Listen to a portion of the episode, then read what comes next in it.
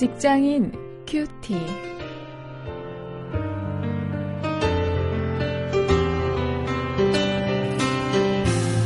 여러분 안녕하십니까? 7월 20일 오늘 사도행전 21장 15절부터 40절 말씀을 가지고 오해받을 때 어떻게 해야 하는가 하는 제목으로 함께 말씀을 묵상하시겠습니다.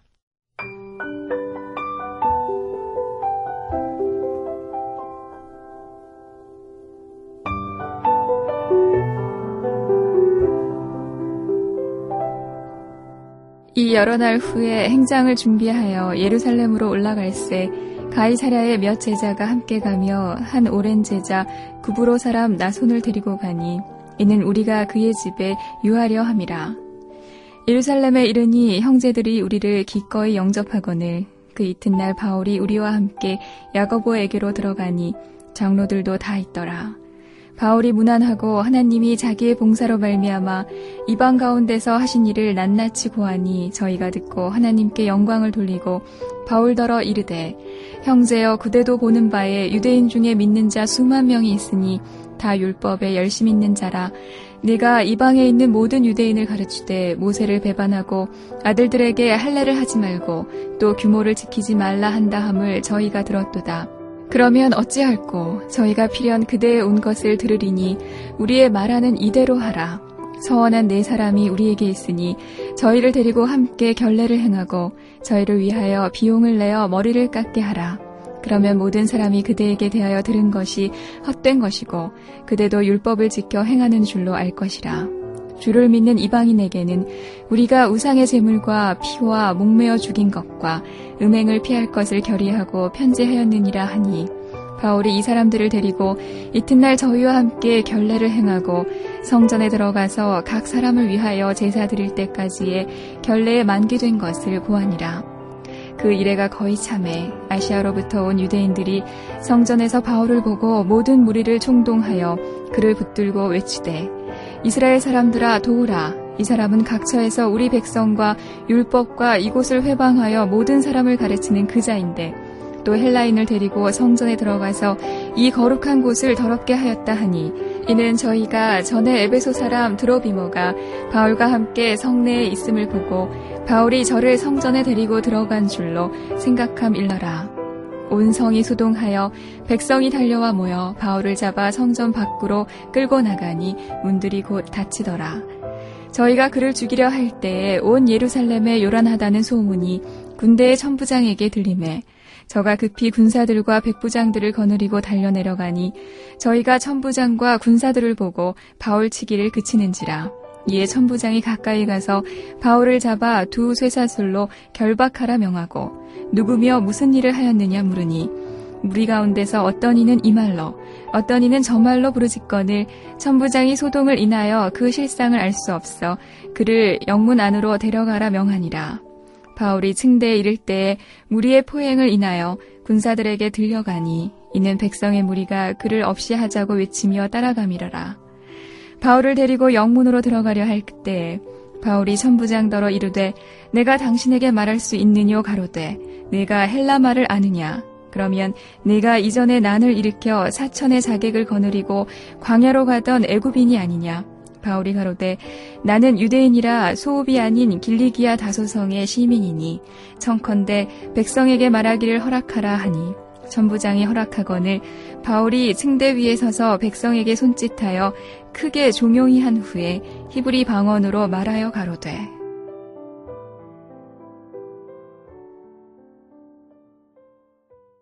우리가 직장 생활을 하면서 인간 관계 가운데 이 오해를 받는 경우가 있죠. 어, 그럴 때 참 난감하지 않습니까?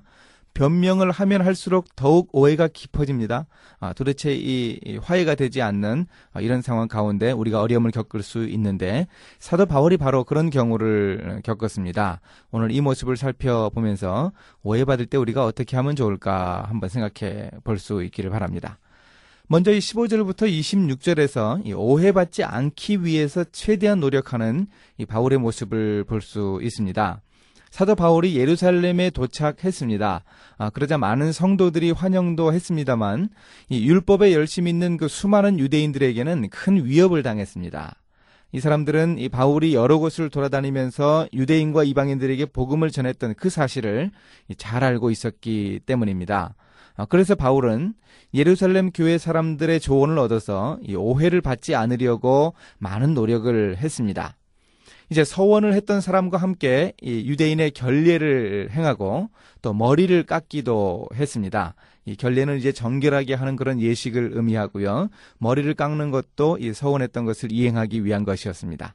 아, 그러면 바울도 이 율법을 준수하는 줄 알고 그 유대인들이 오해를 풀 것이라 하는 그런 이 성도들의 제안을 바울이 받아들였던 것입니다. 이 사실 이 갈라디아서 같은 곳에 보면은요, 이 사도 바울이 율법주의를 단호하게 배격하는 모습을 볼 수 있습니다. 그런 사도 바울을 생각하면 이런 행동이 다소 이해가 되지 않습니다. 타협을 한 것 아닌가 하는 그런 어, 생각도 우리가 할 수 있습니다. 어, 그러나 또 사도 바울이 고린도전서 9장 20절에서 이야기하죠. 내가 유대인에게는 유대인이 된다. 헬라인에게는 헬라인 같이 된다. 하는 그런 원칙에 따라서 어, 기꺼이 이렇게 행동을 했을 것입니다. 복음 전파를 위해서 주의 복음이 전파되는 일이라면 어, 이런 일도 자기가 감수할 수 있다. 자기의 신앙이나 자기의 철학에 어긋나는 그런 이런 일도 할 수 있다. 이런 노력으로 우리가 이해할 수 있어야 하겠습니다. 이렇게 사도 바울이 오해 받지 않기 위해서 최대한 노력을 했고요. 이제 그래도 오해받을 수 있죠. 어, 그래도 오해를 받을 때는 최대한 자신의 입장을 변호하고 입증하는 모습을 우리가 27절부터 40절에서 확인할 수 있습니다. 이 자기가 원하지 않는 이 결례까지 행했지만 사도 바울은 유대인들에게 사로잡히고 말았습니다. 이 사람들은 또다시 바울이 이방인을 성전에 데리고 들어갔다고 혐의를 뒤집어 씌웠습니다. 그래 결국 예루살렘 시내가 소란해져서 바울은 군사들에게 사로잡혀서 죽을 뻔한 어, 그런 예, 위기를 겨우 모면하기도 했습니다. 그래서 바울은 천부장에게 기회를 얻어서 백성들에게 말을 할 수 있게 되었습니다. 자기의 문제를 변호할 기회를 얻게 된 것입니다. 이렇게 최대한 자신을 입증하려는 노력을 할 때 오해를 풀 수 있는 기회가 생깁니다. 이것은 우리 직장 생활에서도 마찬가지로 적용할 수 있죠.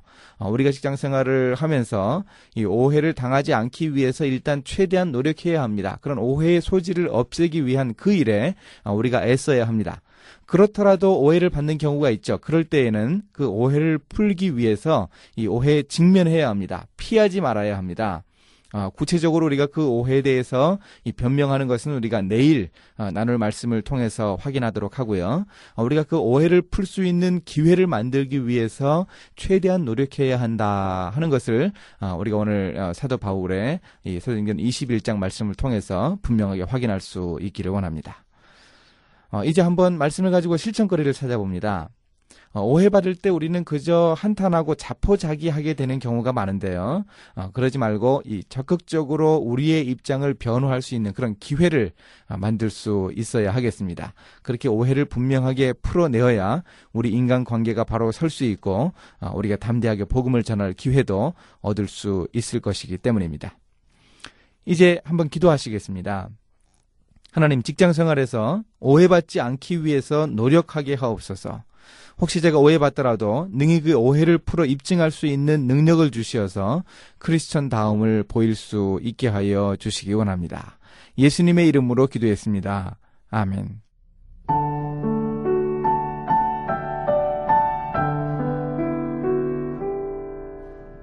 오해가 있을 때 오해를 풀기 위해서 가장 먼저 해야 할 일은 무엇일까요? 그것은 의사소통입니다. 대부분의 오해가 의사소통의 부재로 인해 생기기 때문이죠. 경영학의 대가 피터 드러커는 회사 경영이 실패하는 원인의 60%는 사원들 사이의 의사소통이 잘 안 되는 데 있다고 했습니다. 부부 상담가인 퀴베인도 이혼하는 원인의 50%는 부부 사이의 대화가 원활하지 않은 데 있다고 말했죠. 대화가 인간관계에 미치는 절대적인 중요성을 보여주고 있는 말입니다.